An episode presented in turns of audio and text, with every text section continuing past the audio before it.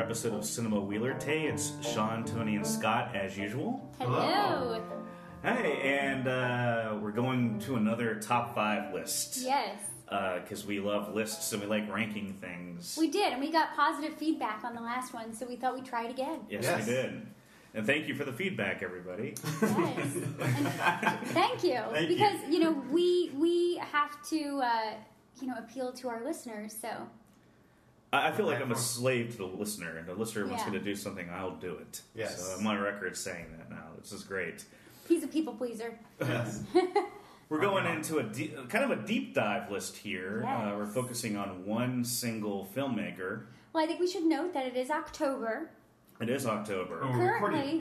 Currently, listeners, it is a dark and stormy Sunday evening in October in Columbus, Ohio, and it's raining and thundering and lightning. And we just consumed homemade mulled apple cider. We are in full fall fledge here at Cinema Wheeler-Tay. We are indeed. And I don't think there's a director that epitomizes the atmosphere that we're currently experiencing. There's candles, guys. Candles, thunderstorms. Open windows, leaves rustling about. 50-degree weather. Yes. Black cats. And cats with pearls. Cats with pearls. Everything necessary to discuss the work of the late, great, legendary Alfred Hitchcock. Yes. Yeah. Before we get into the lists, we wanted to talk a little bit about Hitchcock in general, and, and I think he's such he's a figure that kind of looms large over cinema, you know, because let's not make fun of his weight. I was just going to say, literally and figuratively. I hear he was very... he was large. Well, yeah, he was a large man. Insecure about his weight. Sure he was, yeah. Yeah, I mean, when you look at him, he looks like Uncle Fester or something from the Addams Family, and that's a perfect look for this guy. Was he the inspiration for Uncle Fester? I don't know. You wonder. I wonder now. Yeah. That's something I'm going to have to research now to see if there's a correlation there. That's a great, Oh, can you hear the rain? There he goes. There it goes. Perfect, once again, for... Hitch is with us. He is. He's coming in. He knew we were recording this right now. So you better watch what you say, Sean. I will. I'll be on my best behavior. I probably want to go across the table. Like, how did you guys come across Hitchcock in general? Like, what got you into Hitchcock? We won't discuss specific movies, but, you know, just kind of go around how you became aware of Hitchcock as a figure in pop culture. I mean, I don't remember not being aware of him because he was... Like, when I was younger, I knew him as a master of suspense. I thought I had not seen his movies, so it was more or less just... I thought he was like a horror director, not seeing his movies, because they always said master of suspense. Like, oh, he directs horror movies. He's like, you know, what I would think of John Carpenter now, which is far from the truth. He did not make those type of movies. Yeah, exactly. But when someone's describing Alfred Hitchcock to you, and you're like eight or, you know, a young kid, master of suspense is like, oh, suspense is horror. Mm-hmm. And that's not, I think he made horror movies, but I don't think... That's his, you know, when you actually watch his movies, they're a lot more than that. So, it wasn't until I was an adult and I actually saw his movies, which was probably a lot in the last 15 years when I actually really saw his movies, that it's like, oh, he's, you know, he's everything everybody says about him. He's a great, then I more or less appreciate him as a great filmmaker. Mm-hmm. But, I don't remember not knowing who he was. He was probably the most famous director outside of Spielberg when you grew up. So, so that's my descent. No, that's a good one. That's a good one. Going into him. Yeah, you know, for me, having been a theater buff in high school, I think that's really when I was first introduced to Alfred Hitchcock. You know, you've heard the name growing up, and I knew he did suspense and murder mysteries and horror and things of that nature, but I don't really remember seeing very many of his movies. I do remember the Alfred Hitchcock Presents, because I liked the theme music, you know, dun, dun, dun, dun, and him stepping into his profile I thought was funny. But it wasn't until I got into high school that I really kind of started to explore Hitchcock as a director and really watch his movies. And, I mean, naturally... It's so hard not to fall in love with his direction and his style and aesthetic and, the MacGuffin and everything about what makes a Hitchcock movie a Hitchcock movie. And it's funny because nowadays I've watched certain movies and I said to myself, oh, that's a modern day Hitchcock movie, or you can see the nods to the Hitchcock style. So, I mean, hence the phrase Hitchcockian, Yeah. But I think one of the first Hitchcock movies I ever really remember seeing was To Catch a Thief. And naturally, that was because Mr. Cary Grant. And that's a great one to start with. I think it's so romantic. And we'll talk more about that one later. Yeah, we may. Yeah. For me, it was really, I think the first time I heard about Alfred Hitchcock, and I remember specifically focusing on him, was reruns of Alfred Hitchcock Presents on TV. I never actually watched any of the full episodes. I just remember the opening credits where he would come up to his silhouette and go, "Good evening," and he would go into a spiel and the theme song. Yeah. And I feel like I didn't watch the actual episode, so I couldn't recall episode. Yeah, but you were that intro was so iconic. Yeah, that's all you needed, and so I just thought he was a TV star. Then I found out he was this massively popular, massively influential filmmaker.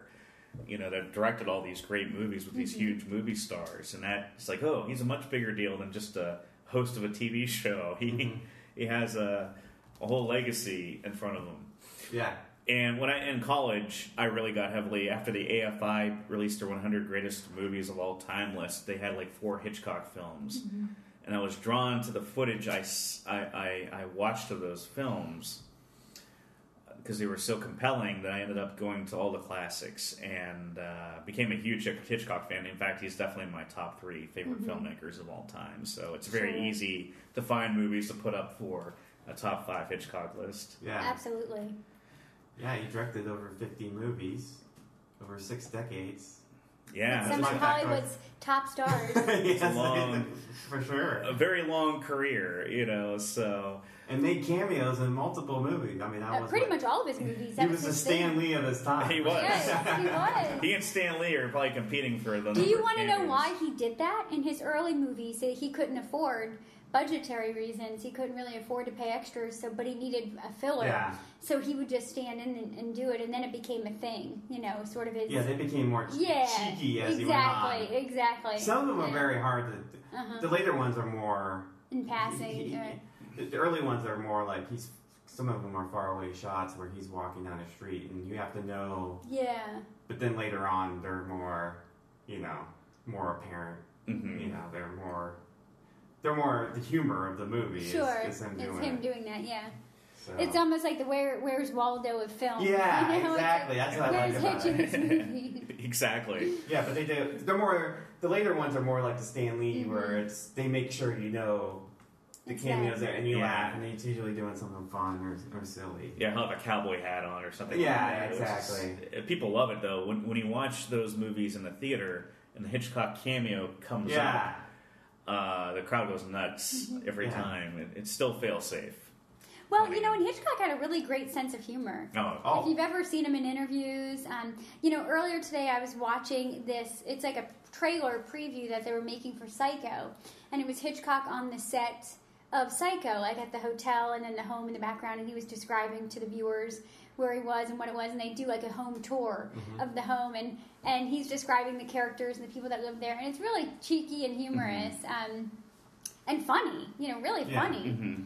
And he just had a really good sense of humor and of saying things and phrasing things, and even his because he almost had like a disinterested personality. Like he seemed like he didn't care to be there or whatever, but he did, and that was sort of funny about him. It was droll. He was just a very droll person. Very, yeah. He could be hard on some of the actresses that he. Yes, he could. So it was, there were multiple sides opera actors. Yeah. Tippi Hedren he was hard on, I know for sure. Yeah, I mean, he ruined her career. Hey. Sabrina's trying to... She says that Hitch was hard on her. He was. Never worked with Audrey Hepburn, by the way. That's something we... No, but I would like to point out because it's imperative that I always include something about Audrey Hepburn in all of our podcasts. Yes. That, fun fact, she was actually going to star in a Hitchcock movie and had to drop out because she was pregnant with her first child. Oh. And she had complications with miscarriages and prior to that, so she really wanted to focus on the pregnancy and take care of herself, so that way she didn't lose another baby. Which one was it? Scott? It was, I can have it for you. It was like a flop. It ended up not being a big thing. It might have been in the 60s, I'm thinking. It was 59. Yeah, it was 59. Hold up. Because she had her first baby in 1960. Hmm. Yeah. Right before she filmed Breakfast at Tiffany's. Oh, wow. Did not know that. Mm-hmm. Yep, because her first son, whose name is Sean, spelled just like yours, would come on set on Breakfast at Tiffany's. And I want to reveal that it is me. What? No, how did I not know this? No, just Are you I am married? Not Audrey Hepburn's long lost love child. No. So it was. It's got an awkward name, and I can't ever remember it. Yeah, it wasn't. I don't know what it was. What was it? Something about a judge? Was it about a judge or something? I think it was a movie that they both dropped out of eventually. Okay. Oh, I'll have to look into that a little further. Yeah, I can't remember the name. The movie really never amounted to anything. Yeah. If any of the listeners know which film we're talking about, please feel free to mention it. Wait, I got it. It's, give me a second here. It is, okay. Well, while he's finding it again, I will say this much, that this is great. I've always felt that Charade was like the Hitchcock movie that never was, with Cary Grant and Audrey Hepburn. I agree wholeheartedly. It had a great director, totally. Too. Yeah, Sidney. Yeah. It was no bail for the judge. That's it. I knew it had something to do with the judge. Neither of them did it. So. Okay. Probably for the best. I always felt like Charade would have been a great Hitchcock movie with... Absolutely. I think it was Stanley Donen who directed Singing in the Rain who ended up directing it, but it has a Hitchcockian... Yes. It feels like a 50s Hitchcock film. It does. It really does. And, of course, Carrie and Audrey, you know, my favorites. Yes. Yeah. Such a great movie. If you've never seen Charade, check it out. Yes. I will add, one of my favorite actresses will also be mentioned several times in this podcast. Grace? One I would put on the level of Audrey Hepburn, you know, in terms of grand appeal, especially for a male perspective, you know. Oh, yeah. Absolutely. Princess Grace Kelly. Yes. She'll come up in a couple of times. Her Royal Highness. Sometimes the artistry falls downward for me in terms of, you know, you could have her reading a film book and I'll probably be entertained. So. She had a beautiful voice, too. Yeah, she did. She would be nice reading a film book. The transatlantic accent was in full... wouldn't it be wonderful if, like, Cary Grant... I don't know, did whenever you called, you know, the BMV or something, it was just Cary Grant, giving you the prompts. Mm-hmm. Wouldn't that be fabulous? Oh, dial 5 if you need to renew your license. That would be great. So, I think it's about time we can dive into our individual top 5 lists for Hitchcock. I'm excited about doing this episode, by the way. This is a really fun topic. This is, these are our top 5 favorite Hitchcock movies, personal favorites for each of us. So. Exactly. This is the part in the podcast where we enter the dun dun dun dun dun. The suspense is getting to us. Yes. So we're going to start with Scott, and let's go with your number 5. My top 5 favorite Hitchcock movies. So number 1 is number 5. I'm sorry. My first mention, 5th favorite. So. Oh my God! Could anybody be more confused? I really like the suspense. My fifth favorite. Right. So my 5th favorite Hitchcock movie is To Catch a Thief. So this is. I just like this. I just like this. I just like this. Tony, yours? No. I think it's a great movie to see two impossibly beautiful people in the same. You know, and let's add a beautiful backdrop, the French Riviera. Oh yeah, I mean this movie is just a beautiful movie. It's so and it's just kind of fun to see. I don't know if it but today's they're not Cary Grant's not cast perfectly as a cat burglar. Cary Grant can be anything. Yeah. He's just kind of walking around anytime. Can we talk about him in the ascot? Oh yeah, the ascot. The ascot and the sweater. Kudos to Edith Head. Beautiful people wearing really fancy clothes. Also, I touched that ascot and that suit jacket. Remember when we went to the Paramount Studios? Yes, you did. I wasn't allowed to, but I did. But they let you off. They didn't arrest you or anything. I said to the guy, "This is Cary Grant's suit." There it was. We all saw it live in front of us, and it was, and Tony. It was so silky. But it's not the most suspenseful. It's a charming movie. So it's a romantic comedy. Yeah, it's just a romantic comedy, and yeah, it's just it's good to see Cary Grant and Grace Kelly just charm each other, and people in Hitchcock movies fall in love really fast. I noticed, from watching them, it's like they kiss once and then they're, in love. But they're also usually neurotic and psychotic too. So that makes sense. Yeah. These two people aren't. No, they aren't. Even though they're very even-headed. I love Grace Kelly's character. She's very strong-minded, knows what she wants. The French girl that Cary Grant has. Oh, the thing she could be maybe a little bit off edge. But, she's jealous. But yeah, it's rich people. I love when Hitchcock has a lot of rich people around. And there's a weird ball at the end of it where they're dressed like a weird ball. They're dressed like in the 17th century. It's kind of strange, but well, speaking of the outfits, Edith Head did a phenomenal job. The clothing in this movie is among my favorite in any movie. The black and white outfit that Grace wears, fairly in the beginning when she's getting ready to go out to the pool. It's gorgeous. And her pink outfit that she wears when they go on the drive. How about the guy that's doing all the beach bum that's doing all the pull-ups? He's okay. Grace, I love her bathing suit. And, Cary Grant in the sweater with that ascot. Come on. Yeah. It's just perfection. Lots of cars. Yeah. Corvettes. Lots of Corvettes. It's a very dreamy, whimsical, glossy movie, and I love that about it. So that's my number 5, To Catch a Thief. Tony, what's your number 5? My number 5 is North by Northwest. Oh, another Cary Grant. Come on. Cary Grant running around in a suit. Enough said.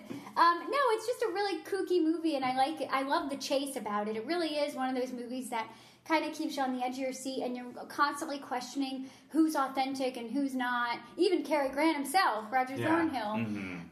You're with him in the beginning, but then towards the middle you start to feel like, okay, is this guy really who he says he is? And then, Eva Marie Saint's character. I just love the dynamic between the two of them and the scene with them in the train car. It's just a really fun movie, and for its time, it was very adventure packed. He was scaling, Mount Rushmore, and running from the plains and the cornfields, and there was just always something going on. It's his most epic movie in terms of the scene with him running. And stuff, Oh yeah, it's epic, and it has those two great set pieces you mentioned. And I've always felt like it was, in a weird way, a precursor and an influence on James Bond movies. Totally. Because they subsequently started coming out a few years after North by Northwest, but I feel like... Well, Cary Grant, I think, is by himself. If Bond... He would have been the James Bond. I don't think there was any question Cary Grant would have been James Bond had those movies come out 10, 20 years earlier. Oh, yeah. Because I was watching To Catch a Thief. It's the same thing. It's like, this is James Bond. Yeah. Some of the same antics, the womanizing, everything. Yeah, I think he's so debonair, and everything about him. Yeah. One of the things also I love about North by Northwest is it's almost the quintessential Cary Grant performance, because it's a perfect blend of kind of the debonair, sophisticated Cary Grant, and also the comedic Cary Grant. And he's one of the best comedic actors we've ever had. He could do slapstick, physical comedy. Yes. He's romantic too, he can be bumbling one minute and the butt of a joke, and then the next minute he's the most sophisticated romantic human being alive. That's the genius of Cary Grant, how he could pull all those sides off. Yeah, that's the charm for sure. And it's nerve wracking because you feel for the guy. He's on the lam the whole movie, and it's nothing he did. He just ends up in this weird situation. Eva Marie Saint's a great actress. She. If you watch On the Waterfront, when she's opposite Marlon Brando, she's very intense, animated, a lot of method acting. Here she's going into the quintessential Hitchcock blonde. Yeah. The icy cool blonde. And she... Well, the thing I like about Eva Marie Saint in this movie is she wasn't icy. She even was humorous. She had a great sense of humor. I liked how her and Cary kind of played off of each other. Like, she gave it to him, and he gave it to her. Whereas, I mean, I like Cary Grant and Grace Kelly together. I mean, visually, they're two of the most, again, beautiful people during that time in Hollywood. But there's something, like, missing a little bit for me, chemistry-wise. Whereas with Eva Marie Saint, there's a spark there. Kind of like it's a match, you know? I mean, they're equally as good looking, and they're both as stylish and as elegant, but I like how she... at least the way the character is written, I like how she sort of gives it to him, and it's very playful, and, you know, I enjoy that. Yeah. That cat and mouse. Interplay, and it's a little bit more, I think, natural for her and Cary than it is in To Catch a Thief with him and Grace. Yeah. It still seems very cinematic with him and Grace. Like, it's impossible. Exactly. Yeah, but in this movie, it seems really authentic. Like, like you could really have that sort of interaction and that experience. On the train car and everything. Yeah, it's a great script. How she has the menu, like she's eyeing him the whole time. You know, I just think it's cute. Yeah, it's a fantastic script too. I think that's why that relationship really feels authentic as it goes on, because the script. Yeah. You know, renders them so well. It has some great villains too. James Mason, and Martin Landau especially is really creepy as the henchman. And he was in Charade. He played one of the villains in Charade. He did, James Mason is so funny. Yeah. All I can think about is John Hamm's impersonation of him on Saturday Night Live Vincent Price. I love that too. James Mason's another favorite of mine. He was in Kubrick's Lolita, so he's a guy who worked with Hitchcock. He was a great actor. Kubrick. He really was. Yeah. No, but this is definitely, I feel like you said, a precursor to the James Bond movies. Even some of the Mission Impossible style, like adventure movies. There's so many great elements in it that I think make it a fantastic film. There's another tie with Mission Impossible. Martin Landau was on the TV show, so that's how he became a household name in a way. So, So I'm sure that Mission Impossible, the creators of Mission Impossible saw North by Northwest and wanted Landau for their show, because so much of it was, like you said, was influenced by it. Yeah. And it is, of course, stylish. It's got that 60s gloss about it, which I love. That great Technicolor. It's a great-looking movie, and the set pieces hold up to this day. Like, I love that crop scene in and of itself is a great short film. It's the silence of that, and just the genuine suspense you have of watching the other guy across the street comes over, but then the plane starts coming around. And Cary Grant running through the... it's wonderful. It's iconic, is what it is. So, my number 5, and I want to caveat with my list saying there are a lot of movies that people might expect to be on my list because they're considered like the classics among classics. And it's not that I don't love those movies and think they're great. They are. But I went for what my personal favorites are. And in a way with the list, I'm trying to highlight some movies that may not be discussed as readily with Hitchcock, although these are probably my top 5 at this moment. So they're all from the silent era. They're all from 1924. No, they're actually in that prime Hitchcock period. But number 5 is the same as Scott's. It's To Catch a Thief. It's number 5. I saw this recently because the Gateway Film Center here in Columbus every October runs Hitchcocktober, which is where they pretty much highlight all the classic, Hitchcock movies we know and love. Yeah. The kids agree with me outside. Yeah, they like To Catch a Thief. Woo! But I recently watched To Catch a Thief on the big screen. It's the second time I've seen it on the big screen, and I loved it this time for the same reason Scott kind of mentioned. The chemistry between Cary Grant and Grace Kelly. Grace Kelly is number 1 for me. She might be my favorite actress of all time. She is the dream female equivalent of, like everybody has that for themselves. Totally. So there's that. When it comes to blondes, she's probably my favorite blonde, but what can I say? I'm a brown eyed gal, so. Exactly. She and Audrey are actually contemporary, very much contemporaries. Oh, they both are. Peaked Absolutely. At the same time. Absolutely. Except Grace moved out of the acting a little sooner than Audrey did. They both moved out before their time, But hey, they didn't have any. They had very little bad movies or bad performances, so that's good in that way. It's true. I love the interplay. There's a scene in To Catch a Thief, and this is probably what brought it into my top five. I think it's a really funny movie. It improves over repeated viewings. I think you start to appreciate it more. It's more of a very lighthearted film for Hitchcock. It's a rom-com, really, is what it is. Yeah. I mean, you know. But a really sophisticated, kind of interesting rom-com. Yes. It's a little more nuanced than what you would normally get from something like that. But for Hitch, it's a little bit heavier on the comedy and the romance and the suspense, you know, like a movie like Rope. Yeah. Which is phenomenal. That was close to being my number five. There's a great scene that exemplifies what we're talking about, too, with the lightheartedness and the comedy. It's the scene, the French girl who's terrific in the movie, that ends up being the villain of the piece, Danielle. I think it's Brigitte Aubert, I think is her name, the actress. There's a scene where she and Cary Grant are in the water, like it's at the beach, and they start like flirting, quasi-flirting, quasi-bickering, and Grace Kelly enters out of nowhere, like, I'd like to see what's going on here, and then they start... Yeah, she calls Grace kind of old.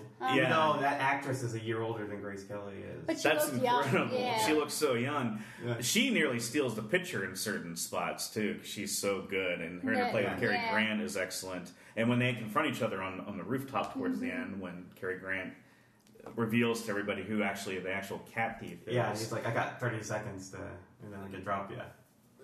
That's very Hitchcockian. It's like, and there's a mother, as usual in Hitchcock's, that kind of gets in the way a little bit. Not really. She's kind of flirting with Cary Grant herself. It's a fantastic picture, and I highly recommend everybody checking it out if they haven't seen it. It's not, it doesn't get the same play nowadays that like movies like Vertigo get. So To Catch a Thief. Well, my number four is probably a movie that a lot of people have a lot higher, which is Vertigo. Is my number four best. It's just, I think a lot of people consider it their favorite movie of all time. It's on a lot of the number one list. It's a very psychedelic movie in some aspects, and I think Salvador Dali was hired to do the dream sequences. Yeah, it's very different. If you, I've been watching Hitchcock movies recently, obviously for this, and it's definitely got a different vibe than the rest of them because it's got the animation.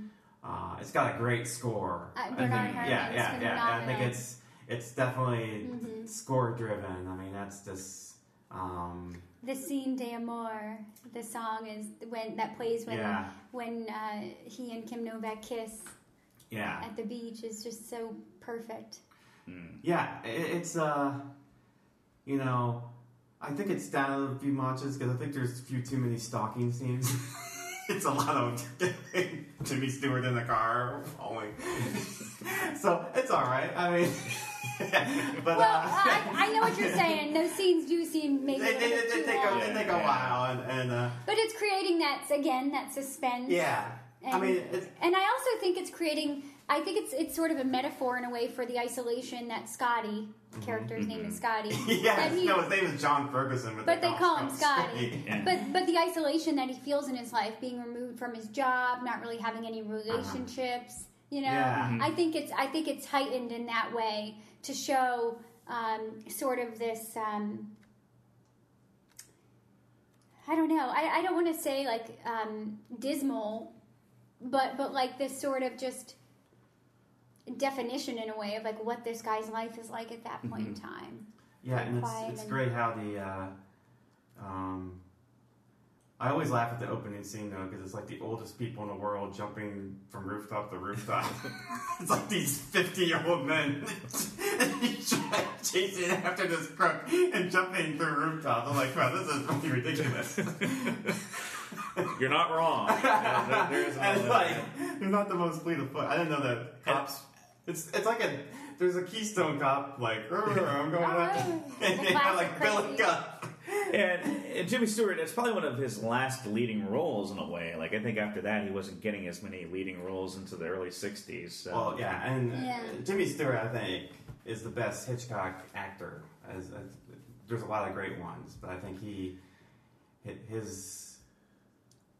can play under the surface mm-hmm. and just with his eyes and just looking, you know, as good as any actor ever. Like, mm-hmm. you know what he's thinking even if he's not saying anything. Oh, and obviously, yeah. I mean, he's in my top three. Yeah, mm-hmm. yeah. So, I know you guys have a lot more to say about this movie, so we can go on to Tony's number four. Tony's number four is Notorious. Oh, good pick. Good pick. Ingrid Bergman and Sir Cary Grant. Great movie. Have you guys seen it? I have seen Notorious. I think we saw it at we might have seen it. We've seen it together at Kappa. I want to say a year or two ago. Yeah. I think we all went. Mm-hmm. So, yeah, I think we all saw Notorious at Kappa mm-hmm. a few years ago at the Summer Movie Series. It's black and white. It's Ingrid Bergman and Cary Grant, and my guess is I think it came out sometime in the late 40s. Yes, I believe it was like 46 right? or so. Yeah, yeah. But it's just phenomenal. I mean, first of all, Cary Grant, okay? Yeah. Enough said. And Ingrid Bergman, I mean, and then the two of them, the chemistry they had was just phenomenal, and the storyline.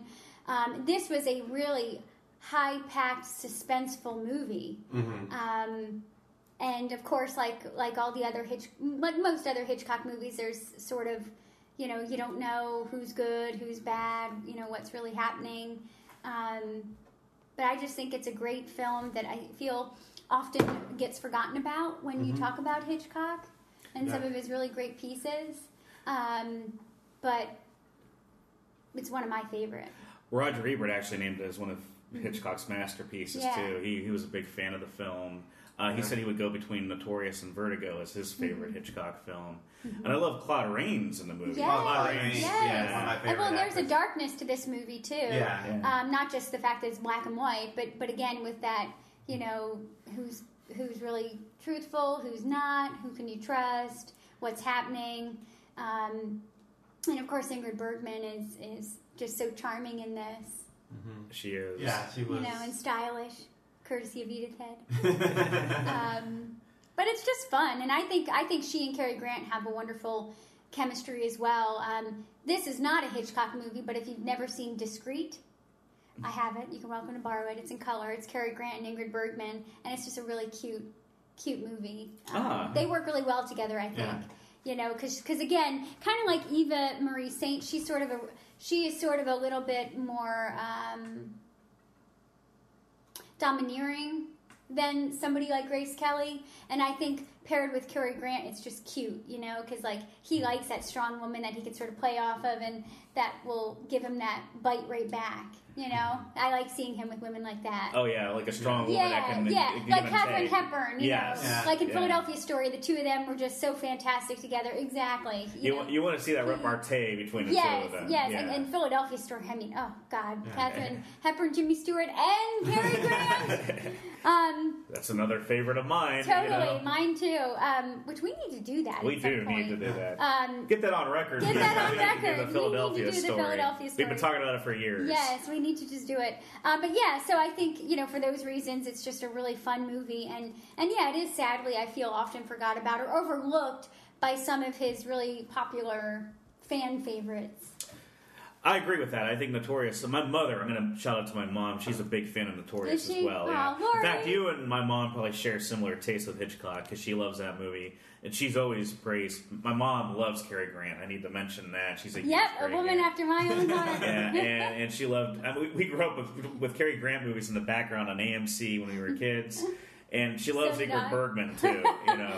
Yeah. So she would agree with you too with the strong women. Like that's always been a favorite of hers, and I always liked the movie too. I haven't seen it enough, and that's probably why it's not on my list because I think it's a movie that grows on you, and you need to see more and more to appreciate it. Where it's kind of ingrained in you. You know the whole scene where they're driving drunk. So, I mean, you shouldn't be driving. There's a lot of fun driving, even in the kitchen. Yeah, where exactly. Grace Kelly's driving really fast. Because it's such a great setting to have an intimate scene somewhere like a car, where you can just really focus on the expressions and being, you know, the conversation. Mm-hmm. But yeah, Notorious is phenomenal. Check it out if you've never seen it.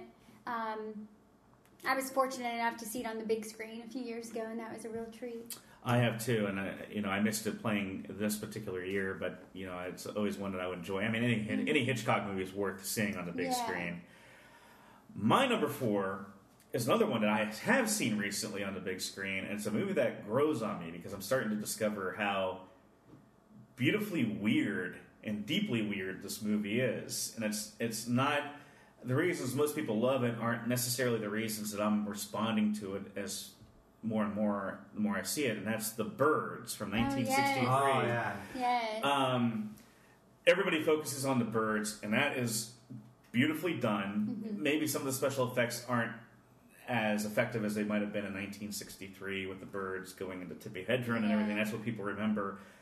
Them kind of being in the house. Yeah. You know, coming to the house. But if you watch this movie, and especially from the beginning, and it has that same hypnotic weirdness that Vertigo has, because Tippi Hedren essentially starts pleasantly stalking this guy in San Francisco again. It's the same setting, and he goes over to like this like little inlet like 2 hours away from San Francisco to stalk this guy she met in a shop who had seen her in court. Yeah. And you start realizing, like, Tippi Hedren's character is very odd in the beginning because she seems to have a history. She seems to have been in trouble with the law at some point. She's like a socialite or something. Yeah, a socialite that, you know, has that kind of playful energy. And she, all she does is buy a canary from her own shop and sends it over to him.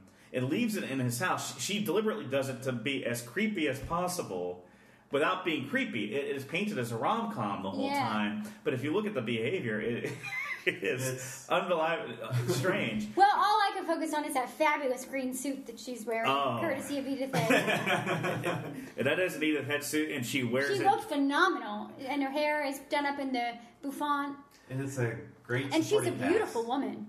She is. That's her first movie. That's a beautiful woman. That's her first movie. And it's incredible. Yeah. It's a movie that I would love to delve into deeper, and hopefully we'll be able to do that at some point, because there's a lot to discuss with this movie, but... There is a lot of... I think weird is a fantastic word for this movie. It is. It's a very David Lynch. I wonder if David Lynch was very... Because it feels very Lynchian. The townspeople all quirky and funny. I mean, there's a lot of humor. Mm-hmm. And a lot of style to it. A lot of style, a lot of humor, a lot of, like, horror, but a lot of... Rod Taylor's great in it, Jessica Tandy, Susan Pleshette as a school teacher. Suzanne, who would go on to the Bob Newhart show, which she's best known, but she's terrific in this movie. She looks like Audrey Horne in it, and actually did a haircut and everything. Oh, you can probably feel Twin Peaks all over this movie. It's undeniable. Small town, weird things are happening. I think its reputation is growing, too, because I think more and more people are discovering that there's more to this movie than just the bird attacks, you know. Which is funny, because until we watched this a few years ago, Birds was never really one of my favorites, and it isn't on my list today when I think about all the Hitchcock movies. But yeah, it actually has grown on me more, because I am picking up on these little nuances more than I did when I was a high schooler, you know. Yeah. When I was in high school, I saw this movie, and I'm like, this is fake. These cheesy birds breaking into this house, flying into things. It just seems stupid, you know. It does. On the outside, it seemed kind of stupid and unrealistic. But now, as an adult, you know, there's a campiness to it. Yeah, it's like a cheesy rom-com in the beginning, you know? Yeah. And then the whole idea that these birds attacking the town. And there's no reason for it. No rhyme or reason. Yeah, exactly. Yeah, it just happens. I have a feeling this movie's going to even move up more and more as years go by for me, because I just think it's fantastic. Tippi Hedren's outstanding in this. I know. She's right up there with Grace Kelly, Eva Marie Saint, or any of the others. Rod Taylor's good. I mean, he's fantastic too, Rod Taylor. Jessica Tandy as the mother is probably many people consider the central character of the movie. Yeah, she's great. They think that maybe the birds are motivated by her emotions towards Tippi Hedren. That's a theory. And this also includes one of my favorite lines of all time, because I watched it recently. It's by the little sister of Rod Taylor's character. Well, I always get tricked into thinking that's his daughter, but it's his daughter. I do too. That's how weird this movie is, because the mother kind of looks like the girlfriend, and he and his you think it's a daughter, but it's actually his sister. It's just, everything's kind of weird, quietly warped in the way that he visits his mother. It's like this island is its own little island. Yeah, he visits his overbearing mother on the weekends. It's weird. But she has a great line where she's talking about hoods in the city. Oh, yeah. And Jessica Tandy goes, everybody's entitled to to justice based on our democracy. And this is what the daughter delivers. I know all about that democracy jazz, Mom. They're still hoods. So I use that democracy jazz line constantly now. Thank you, Birds, for that beautiful gift. You know, I can't... I'll have to look it up, but going back to North by Northwest, Cary Grant has a fantastic line when he's talking about how he can't die. This little dialogue, it's something and others. He's like, I have a bar... He's like, I've got a bunch of people that depend on me. I've got an ex-wife, a mother, a bartender, and this and that depend on me. I can't die. Something like that. That's really funny. Yeah, it's really great. Yeah. Well, my number three is a movie that's probably a movie that's kind of come into prominence like later years, because it's kind of been re-seen. Is Rope. Oh yeah. Oh yeah. And so it's actually a play on screen. That's the whole. That's the gimmick of the whole movie. And it's supposed to be like one single shot, but there's a lot of hand-fisted cuts to it. But I think it's one of Jimmy Stewart's best performances ever in this movie, where he plays Rupert, the headmaster that comes in, and then John Dahl is the other guy, who is the most devilishly it's the most aristocratic movie I've ever seen, with these like old rich guys just hanging out in the room and it's like discuss morality. It's the 1% you're watching. The 1% talking about killing people, killing lessers, you know. And but it's just so it's only an hour and 20 minutes, but it's so intense. It's so intense, and then Jimmy Stewart is just coming in and just immediately picking apart their story, like knowing exactly what happened, and just his interplay with all the guests when he comes into the scene. He doesn't come in until like 20, 30 minutes in the movie, but the acting is really great. It's just a movie I just love to watch, because if you just want to watch just like great acting, you know, and there's not a lot. It's one room, and but it's definitely worth checking out. I don't think it's probably more and more people are, you know, and people have different opinions on it based on, you know, they don't think it's as suspenseful, and maybe it's not, because you know it's got the weirdest death in the beginning of the movie when they're choking a guy and he screams. It's weird looking. The death scene in the beginning is kind of strange. That's kind of the charm of Hitchcock. Everything is off the beat. Yeah. Even the deaths are off beat. That's what I love about it. Strangling the guy. But the discussions of philosophy and morality and stuff are very interesting. So and it's part of the trilogy of Jimmy Stewart figuring out a murder. There's a lot of that where Jimmy Stewart at the end of the movie like walks you through whatever happens, of which there's all these Hitchcock movies where Jimmy Stewart's character like figures something out, and you know, like Vertigo and you know Rope, you know Rear Window, all those movies. So that's my third favorite Hitchcock movie. Well, before I go into my third, I found the fabulous quote.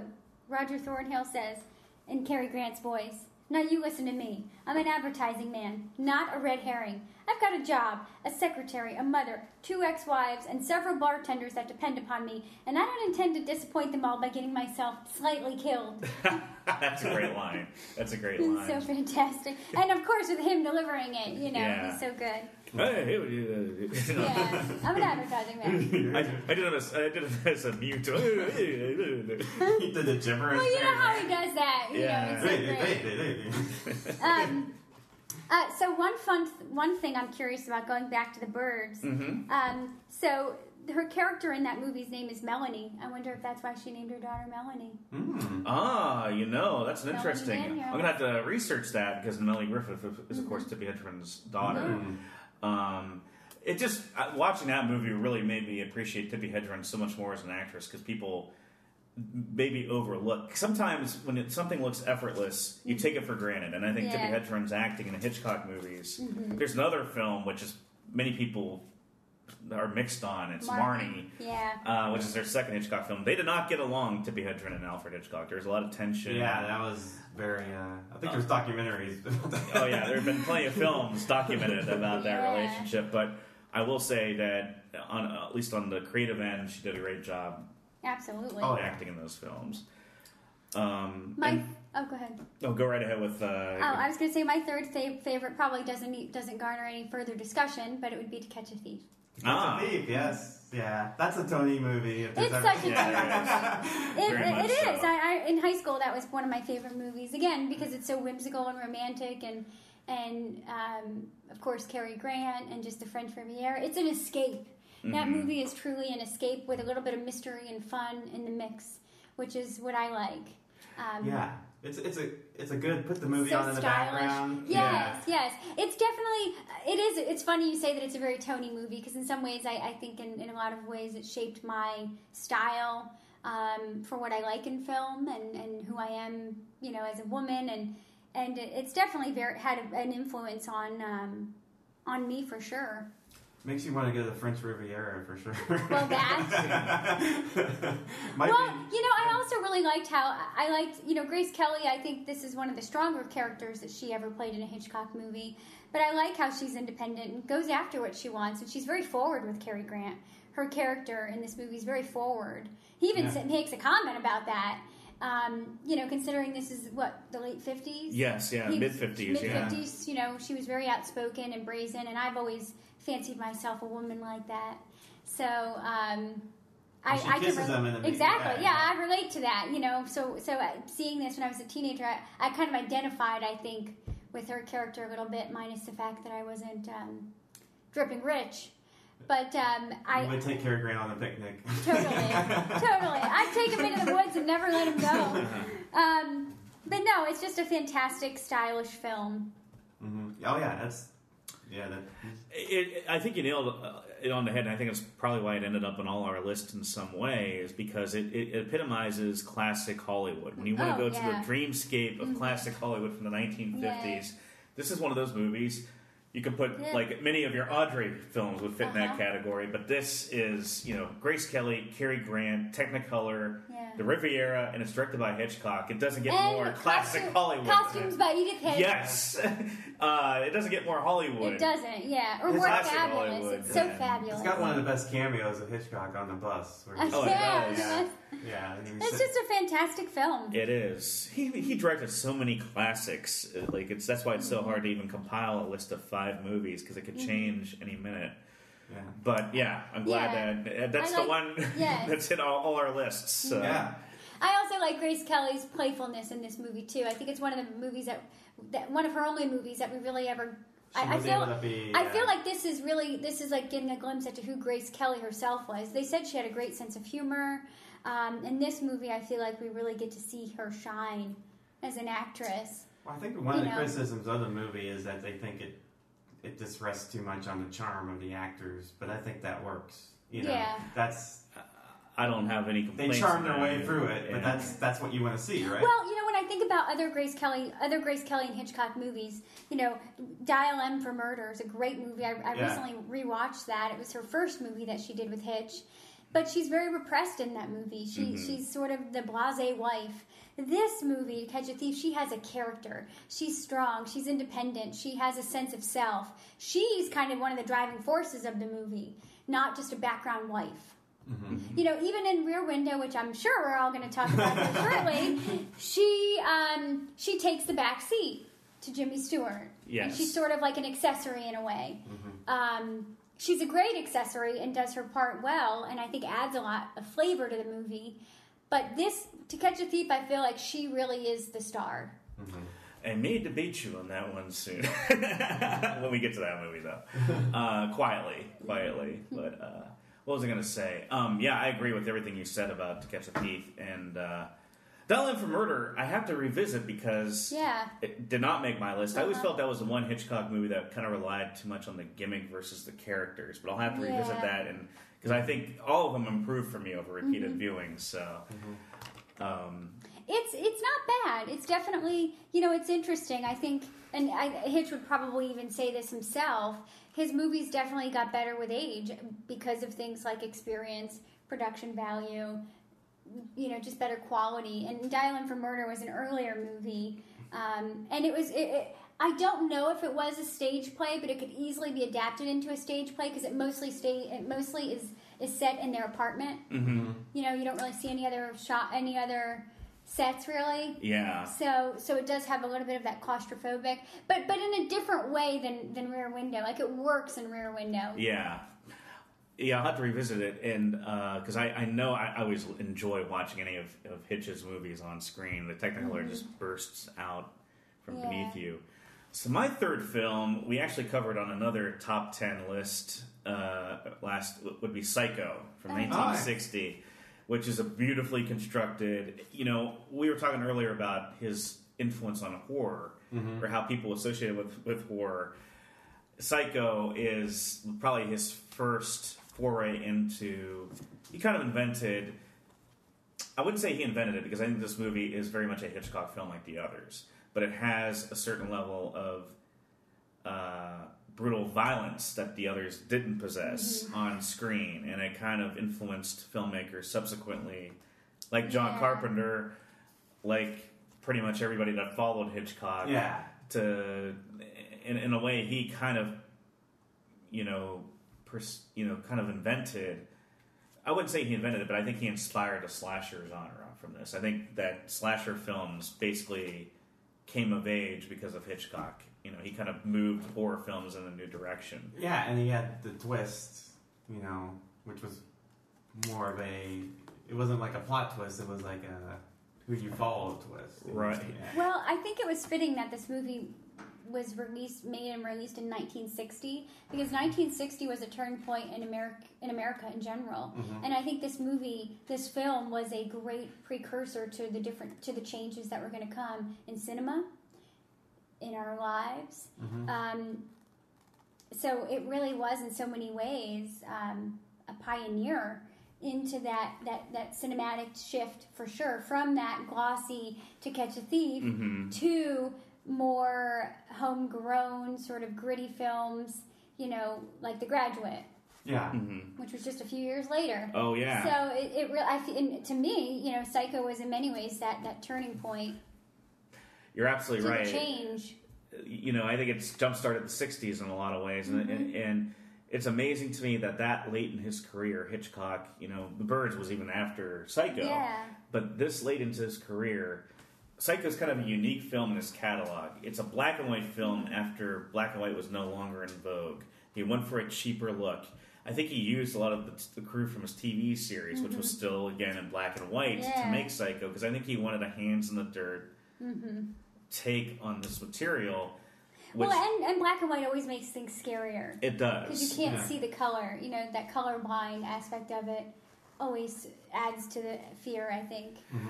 It is just so beautiful. You can tell, like, almost this entire movie. Just look at how ominous this house looks, you know, in black and white, versus if we saw the brown exterior in real life, color, you know? It's beautiful. Look at that. I mean, it's gorgeous. We all go a little mad sometimes. I mean, that's such a fantastic quote. And then Anthony Perkins at the end, the way he looks when he's just got that smirk, that he really looks psycho. He does. Yeah. Oh, and those owls in the background during that scene when he's talking with Janet Leigh are always disturbing. You know, disturbing is a great word for this movie. It is. It's very disturbing. Norman Bates leaves an impact on you because, unlike a lot of Hitchcock, you know, antagonists, Norman is deeply disturbed in a way that we hadn't really seen in movies up to that point. The scariest part about Norman Bates is he has no motive. No, he has no really reason to kill. Is he a psycho? He is. That's why. Exactly. Whereas the folks in Rope, you know, Dial M for Murder, there's always a reason that they want to kill that person. You know, he's just a killer. He is. He's kind of a Batman villain in a way, like of the modern Batman villains that we know. He kind of he has no reason. They draw from that character. Yeah. Or any psychopathic character. You watch Silence of the Lambs, no doubt they drew from Psycho, because I think the character is based on, like, was it Ed Gein? Ed Gein, yeah, or maybe He might have been based on a true serial. Yeah, I'm sure. At that time. Yeah. I think it was Ed Gein, if I'm not mistaken, but I definitely knew he was drawing from true crime stories. Well, Ed Gein, yeah, used to kill pretty girls. Like, his whole thing was, thanks to Patrick Bateman, I know this. He used to say, you know, he always would wonder what beautiful women's heads would look like on a stick. It was black and white. Black and white on a stick. The other thing I love about Psycho, too, is that it should, you know, again, where it was a pioneer in horror, is, you know, the leading character who you think you're going to bond with and connect with dies within the first, 20 minutes. She does. Yeah. So that was a big thing, too. And it's tightly directed. Like, you could tell that every scene was storyboarded. I think it's like his... in terms of just pure direction, moving from one scene where there's not an ounce of fact. Mm-hmm. Yeah. This is a movie, unlike Vertigo, and I'm not, that's not a critique of Vertigo. I think that's what's effective about Vertigo is it takes its time. Mm-hmm. Yeah. It's kind of, it's more like... That's where I feel, you know, I after having talked to you guys about The Birds, I definitely do see correlations with David Lynch's style and Alfred Hitchcock's, but for me, Vertigo is more closely to David Lynch than I think The Birds would be. But we'll talk more about that. I think Psycho is really goes more into the territory of people like John Carpenter. Yes, and, I do too. It's more of a straightforward horror. Yeah, and like Wes Craven and yeah, exactly. Yeah, that tight boom, boom, boom, boom, boom scare shots. You know, like just all those jump shots, cuts, the editing. I think it kind of set the stage for those movies. But you were talking earlier about Bernard Herrmann, who was you know, traditionally Hitchcock's composer for many of his films, and I mean the soundtrack to Psycho is among one of the greatest, probably Hollywood soundtracks of all time. Absolutely. Mm-hmm. Oh, absolutely. And it has another great supporting cast. Martin Balsam, who I love as the detective, but every death has a unique... Everybody dies in a unique way that you kind of remember well. Well, and then the whole element with his mother. Yeah. I mean, this is weird. What a genius, man. I'm just looking at this. A crazy dude, Norman Bates. Well, my number 2 is The Birds. Oh! Yeah. Ah! So, I you know... When I was doing I rewatched The Birds yesterday, and I was trying to formulate what movie it was like. I was like, man, I really love this movie, and it's just the townspeople. The creepiest thing is the way the birds squawk. Yeah. You know, like that, and it's really quiet, and all you hear is a squawking, squawking, squawking, and it's just terrifying and unnerving the whole time, and. We talked about how it could be like Twin Peaks was based on it, a small town with quirky people where horrible things are happening, and Jaws.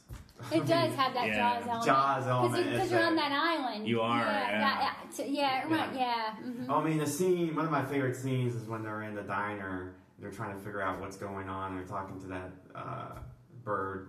Was it ornithologist or oncologist or I forget what. In the diner, the diner, and it's great. And one guy's like, "It's God that's doing this." And people are complaining about their food and they're getting scared because they're talking about the kids. And the special effects at the time were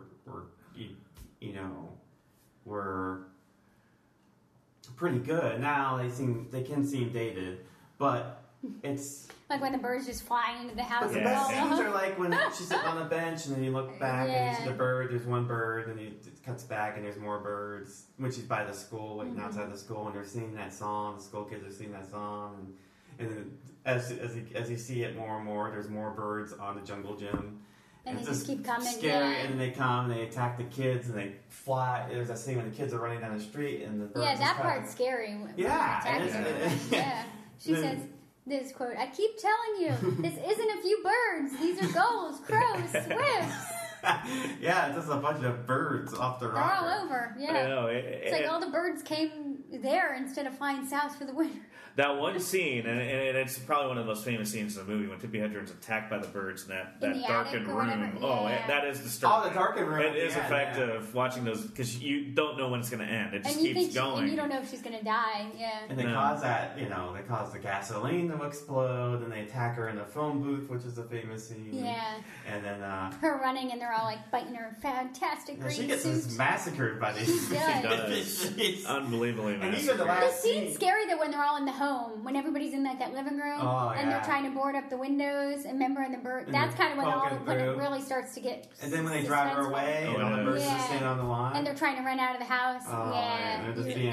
Just being trapped in that house like that with the birds. Not only that, but when they're trying to escape the house and the birds are all quiet, that's scary too because you don't know if they're going to attack them or not. Just random cause. And, but they're not like natural cause that he does. He does like you can tell that they're fake bird noises, but it just makes it because it's definitely like a string instrument that they do. But it's it also has one of the best cameos of his where he walks out with two dogs out of the pet shop.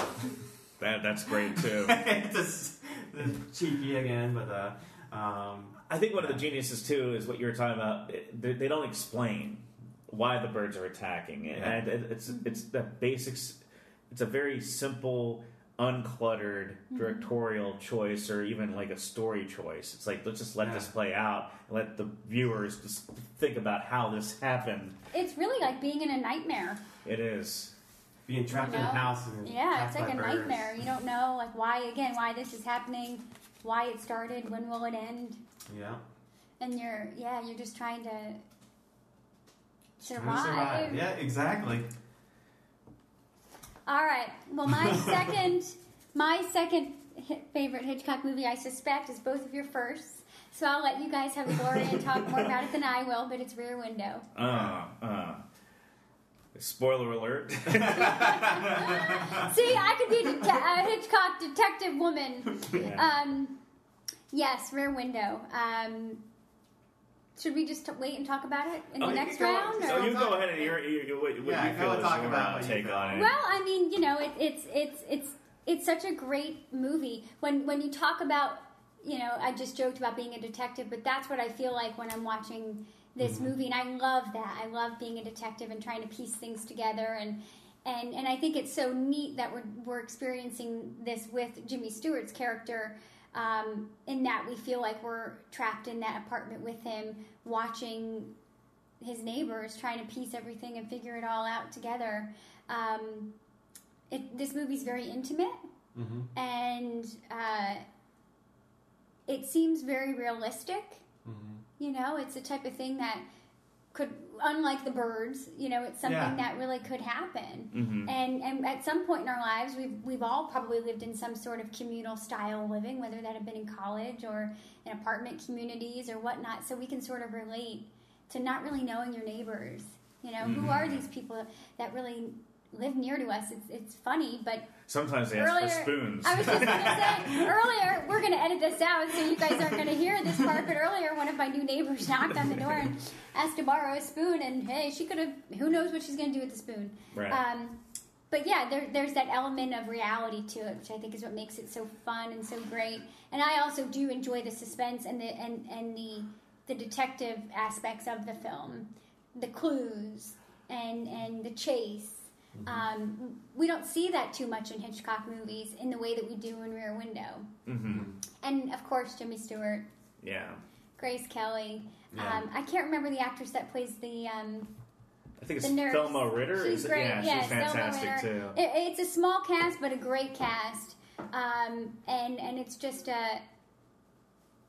it's one of those kind of has you on the edge of your seat type movies. You get lost in it.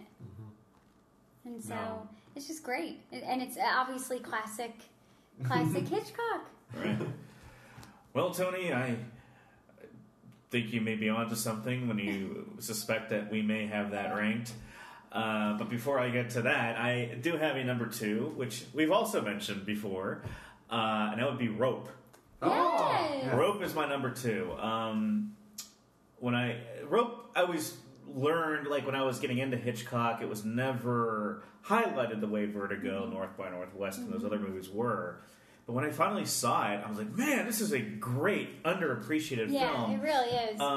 The Birds is underappreciated in a different way because it was a huge hit, but I think people expect that as, like, what I would call Hitchcock's junk food movie because it has these birds attacking. It probably appeals more to horror fans. It's very campy. I mean, really, The Birds is campy. And in a way that's effective, in a great way that like Rocky Horror is campy. You know, I'm not devaluing it. I'm just saying it's. Yeah. I would say it's even more quirky than campy. Like it's like the people are quirky, offbeat. Yeah. Yeah, but I mean, of any of Hitchcock's movies, this one, The Birds, is usually the fan favorite because of the camp. Like when you see people dressed up for Halloween, they're always Tippi Hedren with fake clothes. Oh, like that's what I mean when I say it has a campy quality. Yes, The Birds are too into that. I know exactly the effect it's had on pop culture. Yes.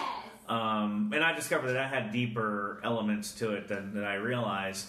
Rope, it's just this understated film in a way compared to some of the others. It takes place in one location. I like movies like that. It obviously was based on a stage play, and it feels that way. Yes. And I tend to... It seems like the Hitchcock movies that really resonate with me personally are ones that are in these more intimate settings that aren't necessarily on these big, broader landscapes. I don't think that's a critique against those movies. I just think, just for some reason, innately, I like that intimacy and kind of that... where people are kind of together in one location, or it's a smaller group of people...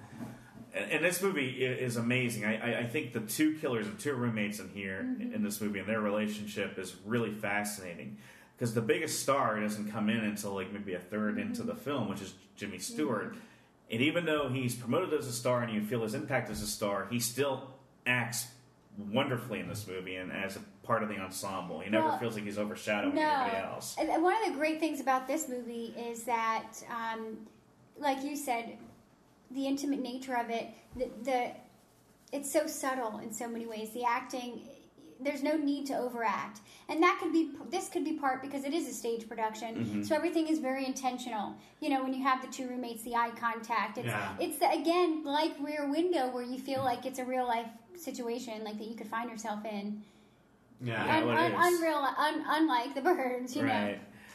There's a psycho in it, but he's just not... Exactly, yeah. It's someone you know. Yeah. You know, it's your neighbor, it's your roommate. What's his name, Brandon? Or... Yeah, Brandon and Philip are the two roommates. Brandon's a psychotic. Yeah, Brandon's a psychotic, but a quiet, you know, like, he's like, come on, Philip, we agreed to do this. They're like Bert and Ernie, basically. They're like 1% Bert and Ernie. But I love that performance, how this is the most stuck-up performance and the most elitist performance I've ever seen. Who is it? Well, the Brandon, John Ball, where he's just like... Oh. It's like, he still has so much fun being the bad guy. Like, you know, it's yeah. He does, and the acting is fantastic in this movie, especially with those two. I mean, the two actors. That's what I mean, just the subtle acting, and it's very real. Like you're absolutely right. It's beautiful that way, you know. And especially when it comes to just the three of them, when it's John Dahl, Farley Granger, who plays Philip, and Jimmy Stewart, when the three of them towards the end are just interacting about this. And Jimmy Stewart's revelation that all these things he was kind of flippant about in class, about killing someone, and how it could improve with society when it's actually been enacted, how terrified he is of the results. Like, okay, I went too far. These guys took me literally, and they did it. Because now Brandon's on the loose, and you know he thinks he's a superior to everybody. Yeah, I mean it really gets into weird psychological territory, but it's also a funny movie because they are so flippant about what they did. It's like a dark comedy, and you know we love American Psycho. We've talked about American Psycho. I think Brandon is the precursor to Patrick Bateman. Patrick Bateman, yeah, that kind of flippant. I'm killing somebody, but hey, that's what we do. We're in high society. It's not an exact comparison, but I think they're both almost satires of the upper class and how they look down upon lower classes, how they mean nothing to them. The only people that really matter are the 1%. Well, and how they feel like they are.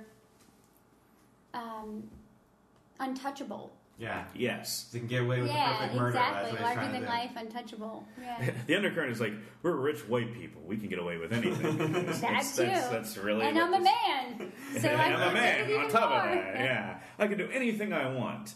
It's the ultimate narcissism and megalomania. You know that's going on with Brandon. Even though they both take part, and Brandon's the one who really enjoys what he's doing and. Is so callous about the happenings. So I think it's an absolutely brilliant movie. They all are, but I put it number 2 because it keeps growing and growing where it's like, this is one of my favorite Hitchcock films for sure. It is a really great, underappreciated Hitchcock film. It is. Kind of like Notorious in that way. It is. It's in that same ballpark. Because it's quieter. It's quieter. Mm-hmm. And that's why. And it's not as glamorous as To Catch a Thief and Rear Window. And, you know, so people don't give it as much attention. I think the thing that we're realizing as we go through these lists is just the subtle variety in Hitchcock. They're all great films. Mm-hmm. It's just a matter of what your mood is that day or where you want to go. But there's so many classics in that filmography. Yeah, and you can watch Rope on YouTube with Arabic subtitles too. Oh, is that what you did? Yes, that's what I did. Oh my god! So my number one is an after-made comedic movie. A Window in the Back. Yeah, Window in the Back. That's the honest trailer. No, Window. Creeper. Another stocky movie. another Jamie's. Peeping Tom. That would be the honest trailer. It'd be called that would Tom. Be. It would be. Peeping Tom. Rear Window. Yeah, I just love this movie. I mean, we've done it on our podcast. Mm-hmm. Who did we do that with? A long time ago. Yeah, we did it a couple of years ago. Yeah, it was Frank. Frank. Just a great movie. I love the set. I love it's a movie set. It's a movie. Mm-hmm. Like you feel like, oh, this is. But it also seems it also plays out like a stage set too. Yeah, yeah. In my opinion. Yeah, absolutely, absolutely. Like, this could easily, you know, fully realized. Be flipped right onto a Broadway stage. I mean, if I had neighbors like that, oh, absolutely. Wouldn't we all be voyeuristic if we had neighbors like that with big windows that you could see everything they did? Which is not the way. They'd have curtains up and stuff, but it just... I always felt so bad for Mrs. Lonely Hearts. Yeah. I did too. Yeah. I love all the neighbors. Yeah. You don't know. It's just like the dog coming down on the little thing. Yeah, and the musician always playing the same song. That's where the cameo of Alfred Hitchcock is in the room, you know, with the piano player. Yeah, he is. He is in that scene. But, it's Jimmy Stewart is Grace Kelly's outfits in this movie are to die for. That black and white gown. Yeah. I love it. And that suit that she wears with the green jacket. Oh, yeah. The white blouse. That's also iconic. Mm-hmm. Oh, you're speaking my language. Like gowns? Yeah, I love gowns. Sounds like a big gown. Oh, gown aficionado. Do I even need to say who did them? No. It's clear. But, and her nightgown is so beautiful, which at the time that was a little racy in 1954 for her to be wearing a nightgown and to give the assumption that she was staying the night with him that night. Remember? I know that was so weird. Since they were not married, that was pretty risque. That is risque. In 1954. That is risque. Yeah, it's. I think it's maybe my favorite Jimmy Stewart movie. Which have you seen Philadelphia Story? I have, with Ted Turner's crayons. I mean, Jimmy Stewart is so wonderful. I mean, God, his repertoire. One of the best actors. You can't. Watching a couple of Jimmy Stewart movies, just the fact that he, just the way he can, he's a great speaker. You know, obviously he's got the Jimmy Stewart. It's awesome, but just the way he acts, you can just read his face and know exactly what he's thinking. It's just he's just an amazing. I appreciate him more as I see him. I always appreciate him, but you to even get a greater appreciation for how good an actor he is, and the more you watch him, especially in movies like Rope and Rear Window, where a lot of it's just quiet, you know. And Vertigo, a lot of it's just in his face, just trying to figure out what's going on, which is what Hitchcock makes him do a lot. Is it's like, what's going on? Well, he knew his strengths. Yeah, he knew that Jimmy was, if he needed a good actor, he needed Jimmy. You know, not to discredit Cary Grant in any way, shape, or form, because I think he's one of the best actors because he's so versatile. People don't realize it. You know, but when he needed a glamour guy, he like inferred To Catch a Thief and North by Northwest. Lots of dialogue, charm. Yeah. He went to Cary Grant. You know, so Hitch was smart in knowing what he needed from the people that he worked with. Yeah, Jimmy Stewart's one of the best subtle actors ever. You know, he's just brilliant. Mm-hmm. So great transition into my favorite Hitchcock movie, which would be Vertigo. Vertigo, with Jimmy Stewart and Miss Kim Novak. the thing I love so much about Vertigo is it's like being in a dream. Mm-hmm. And I think, to me, this is why it definitely feels a lot like a David Lynch inspiration mm-hmm. for that reason, because it's like being in this undescribable reality. This movie is so glossy and so dreamy that you're constantly wondering, am I awake or am I dreaming? You know, and there's so much of the two worlds that sort of blend together, like with Madeline, you know, being this dream girl that really doesn't exist, and then when he falls in love with Kim Novak's, what was her name, James? I can't remember, it's escaped me, but her actual true self, he wants to turn her back in, you know, psychologically there's so much going on here too, which I think is fascinating. Cinematically, it's gorgeous. You're at San Francisco Bay. Oh, it doesn't get any prettier than that. It's amazing. Again, you know, kudos to Edith Head on the costume design. Mm-hmm. You know, the scene with the two of them where they share the kiss is just so beautiful. And Bernard Herrmann's score, just everything sort of married together really beautifully. And there is a darkness to this movie that I really like. And it's not a happy ending. Mm-hmm. And I mean, Jimmy Stewart's not a... He's even though he's the hero of the movie, he's a victim. Yeah. But you don't like everything he does in the movie. No. You know. Mm-hmm. No, he's a very human. He's very human. Mm-hmm. But this movie's it's kind of like being like on a psychedelic trip. It's kind of like mm-hmm. being on a ride or being in a dream with someone. You're not really sure what's happening, why it's happening. Is it real? Is it not real? You're just trying to sort of piece it all together. And there's mystery and there's romance and there's suspense, and it's just so different. Mm-hmm. Yeah, it leaves an impression on you. You can't forget about this movie when you've seen it. It is a fantastic film. It's not on my list, not because of anything to do with the quality. I think I've just been responding more and more to these maybe lesser known Hitchcock films, but. There's no question. Vertigo was named the greatest movie of all time by the Sight and Sound list about roughly 5 years ago. That's one of the most mm-hmm. esteemed lists out there. I'm not an elitist where I think that is the end-all, be-all. Mm-hmm. But I think it's interesting that it surpassed Citizen Kane with the critics as the greatest movie of all time. I think it's because when you watch this movie, it's entrancing. Mm-hmm. That is the best way to describe the movie, the music, the mood. You feel like you're in that... When you start seeing that spinning, you know, it's almost like you feel like you're in a trance. And it's a beautiful trance. It's romantic, and mm-hmm. for me anyway. And it's, I don't know, it's just one of those movies that doesn't leave you. When it ends, you're still living it, and you're still thinking. Well, one of my favorite characters is Mitch. Yeah, she's so great. Mm-hmm. And she's kind of like, you know, halfway through the movie. Yeah, she's like kind of forgotten for her. But she's... She's a great character, mm-hmm. you know. I think she has Tony Sacco's apartment in San Francisco painting. Could be true. No, you know who has my apartment? Auntie Mame has my apartment. Auntie Mame. But it's just one of those movies I think that has an impact on a lot of people for many different reasons. It's very subjective. And because there is no real rhyme or reason, similar to The Birds, it's one of those movies that... You're not sure why this is the way it is. I think that makes it even more memorable. But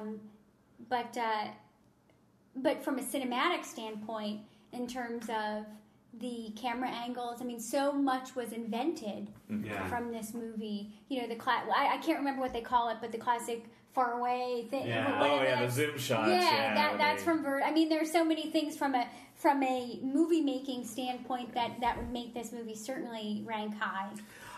You know, as we all know, I love the 1989 Batman, and that scenes in the cathedral when the Joker's bringing Vic Vale up to the bell tower. Yeah. That's definitely taken from Vertigo, so many of that, because it's the same... That Metropolis. Yeah. Mm-hmm. I love Vertigo. I think Vertigo is a masterpiece, as much as it's advertised to be.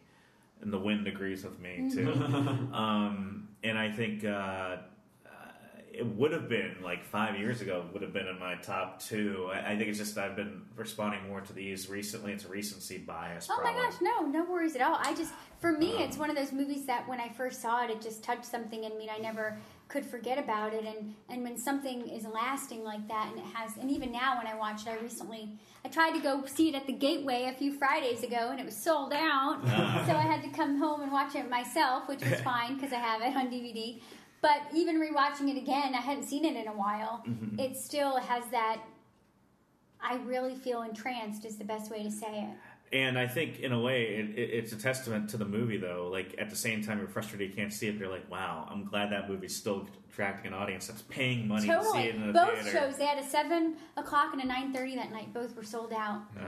No, but exactly, and there's a reason for that. I think because the impact and the lasting feeling that it has with people, which in a lot of ways is why we love movies, right? Because the way they make us feel and the way they make us think. And this movie, I think, does both of those things beautifully in a timeless way. Oh, yeah. You know, you have this overcast backdrop of San Francisco, and it's so dreamy and so timeless in that way.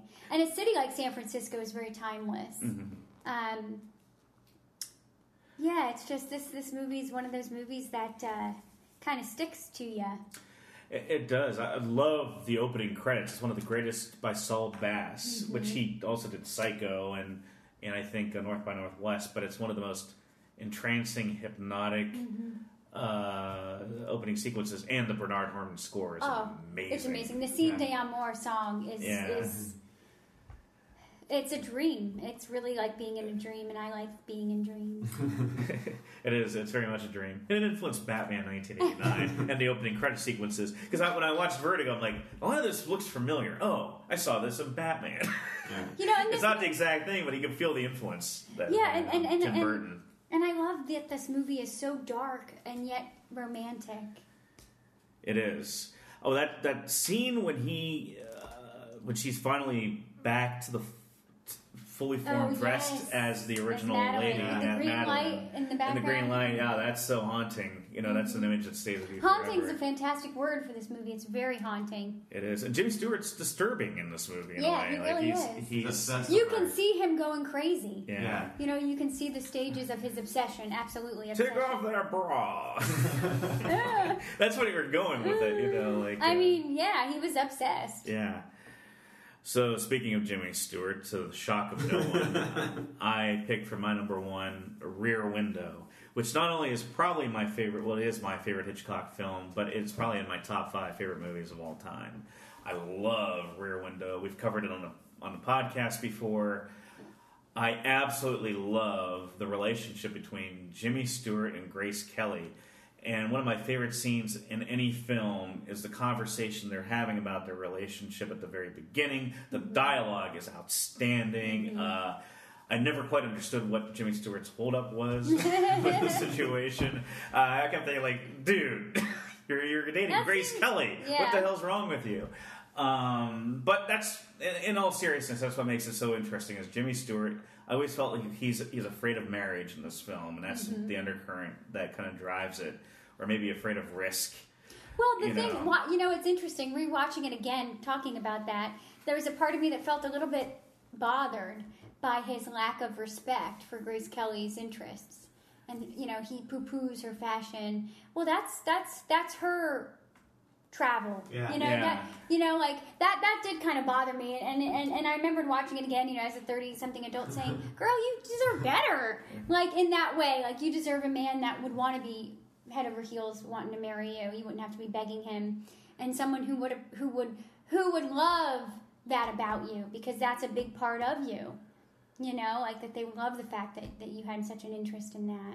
And I always wonder, like, what drew her to him. That's what I mean. Yeah. Was it just they dated for a long time and now it was the point of expectation or convenience? That's sort of how I felt a little bit in the beginning, like, because even at the end, and this is why I say it made me a little bit bothered, you know, when at the end she's got this Nature Journey magazine, and then tucked inside of it she's got Vogue.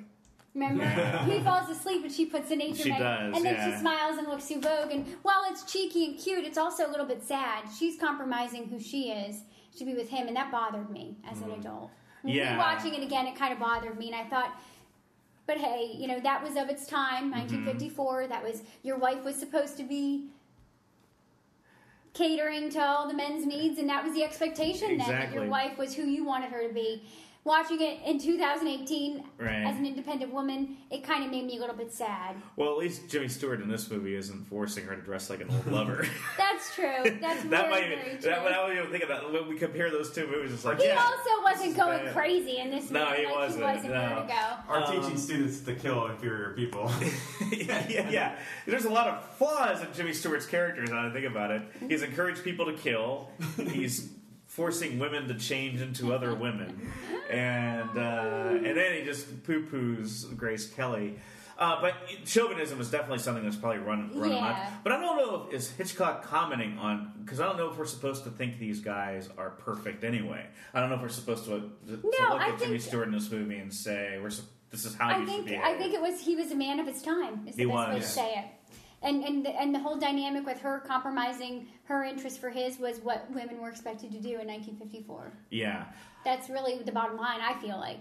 And she has to prove herself to him. That's what I mean. She has to, like you said, she has to go all the way out to be a hero. Exactly. Why? Yeah. And that's why when I watch it as an adult, I'm a little bit bothered because I'm thinking, girl, you are phenomenal. Yeah. You should have a man who loves the fact that you're independent and works at this fashion house and is everything that is about you. She was thoughtful and sweet and brought him dinner and spoiled him, and she still kind of had to earn her way to be his wife. And that's where I feel from maybe a feministic point of view, I felt a little bit sad for her character because she was phenomenal. Yeah, she was. She was great from the get-go. Exactly. Yeah. I wholeheartedly agree with that. And so that did make me, just a little bit sad rewatching it as an adult. You know, when I watched it as a kid, I thought it was cheeky and cute and old-fashioned and, she's showing him that she's this and that, and... having been the type of person that's never shied away from proving a point, I thought that was respectable. Watching it, though, 15-plus years later made me a little bit sad. Oh, yeah. Because I'm just thinking, I can understand that. I always found it compelling watching Jimmy Stewart and Grace Kelly as a couple to begin with, because it's just like, it's like every guy's dream. Because Jimmy Stewart's not a matinee idol, he's an everyman. Uh-huh. It's like today would be Tom Hanks dating the most beautiful actress out there. They would be paired together on screen. It would be the equivalent of that today. But it's so sophisticated and so beautifully written on that element. And then I have to say, like Raymond Burr is great. I almost called him Perry Mason. Perry Mason's great in this movie. He has limited amount of screen time, but it's always effective. His stares from across the room. Mm-hmm. It's not scary as much as it's menacing. Like I'm on to you. And I don't know why he killed his wife in such a public. Well, I love how Grace, and this is such a true total woman. I love how Grace Kelly brings out the point about the handbag. Yeah, in only a way that a woman could. I think that's perfect. I like that her character contributed, to the story. Again, that was all kind of part of the plot of her proving herself, but I liked, and then she was the one that at the end went out on the limb, and risked her life, So I take back a little bit what I said about To Catch a Thief, although I do think she really was the star of that movie too. Jimmy Stewart, I think, still is the intended star of this movie, but I think her performance in it and the character and the way that she played it was really endearing. She's definitely someone who I think maybe wasn't intended to be so well-liked, but because it was Grace Kelly playing it, in the same way that I think Audrey could do it, you end up liking them and rooting for them, and wanting them to come out on top. I think the writing is so strong in the movie, too. The script is so strong, and the dialogue is so strong that every character means something in this movie. It's not a one-man show. Yeah. I always felt like this was Jimmy Stewart and Grace Kelly together, and Thelma Ritter on top of that. They're like become a trio against Raymond Burr from across the street. And look, the supporting cast is basically everybody in their apartment, and we see their stories unfold throughout the movie, and they're all commenting on some parallel with Jimmy Stewart and Grace Kelly's relationship. So it's a beautiful, in every sense of the word, it's beautifully rendered. So it really is, It's a great. It's one of his best. It is. It's my number one, and apparently Scott's number one too. We had a lot of crossover on this episode too. I think. I can't say I'm surprised. No, not at all. Scott and I had all three of us had Rear Window in the top two. And To Catch a Thief we all had. Scott and I had The Birds. And Rope. And what else? I think that might be the only... that's enough. That's enough to cover... Well, we had Vertigo. You guys had Vertigo. And then I had Notorious... North by Northwest. I had Psycho. Yeah, I had Psycho on mine. And what did I have? I think I matched everybody with one of them. With one of them, yeah. Of course, none of us had Strangers on a Train or Rebecca or, you know... Yeah. Or Marnie. I watched Marnie and it was just painful. Yeah. It was really just a... Sean Connery. Whatever was happening in their personal relationship, Hitchcock and Tippi Hedren, it played out in that movie, and it was just painful to watch. Well, you also had Sean Connery, too. Hey, come on, Marnie. Get on the horse, Marnie. That's enough for me to watch that movie again, with Sean Connery. So that's great. Yeah, we covered our favorite Hitchcock movies. Yes. Do you guys have anything to plug that's coming up? Any shows or other... Yeah, just check the Nest Theater. I'll probably be there on a Friday, and second Fridays of the month at Cafe Kerouac with Pocket Lit Improv. If you're in Columbus for all that, I'm excited. I'm going to be a part of an all-girl sketch comedy show that's going to be on Thursday, December 13th at Shadowbox at the Upfront Live Bistro. I think is what it's called now. Oh. It's going to be a whole bunch of fun. More details to come. But if you're in Columbus on December 13th and you're looking for something neat to do, check us out over at Shadowbox. It should be fun. It's going to be myself, Sarah Booker Greer, who's been a guest a couple of times, Sarah Storr, who is a guest, Sherry Evans, and my good friend Carolyn. Oh, excellent. Carolyn Louis-Pierre. And continue to follow us on Facebook and Twitter. And and if you feel like we missed out on a Hitchcock movie, please comment on our Facebook, on Twitter, even on, I don't know if you can comment on the podcast itself, but feel free to let us know your thoughts. If you agree with our list, if you disagree, if you think we missed some good movies. Feel free to mention it if it comes up, and I'm sure it will, because everybody has a different Hitchcock list, I'm sure. Yes. But thank you very much, everybody, for listening, and we'll see you next time. Happy Hitchcocktober! Yeah, Hitchcocktober. Bye.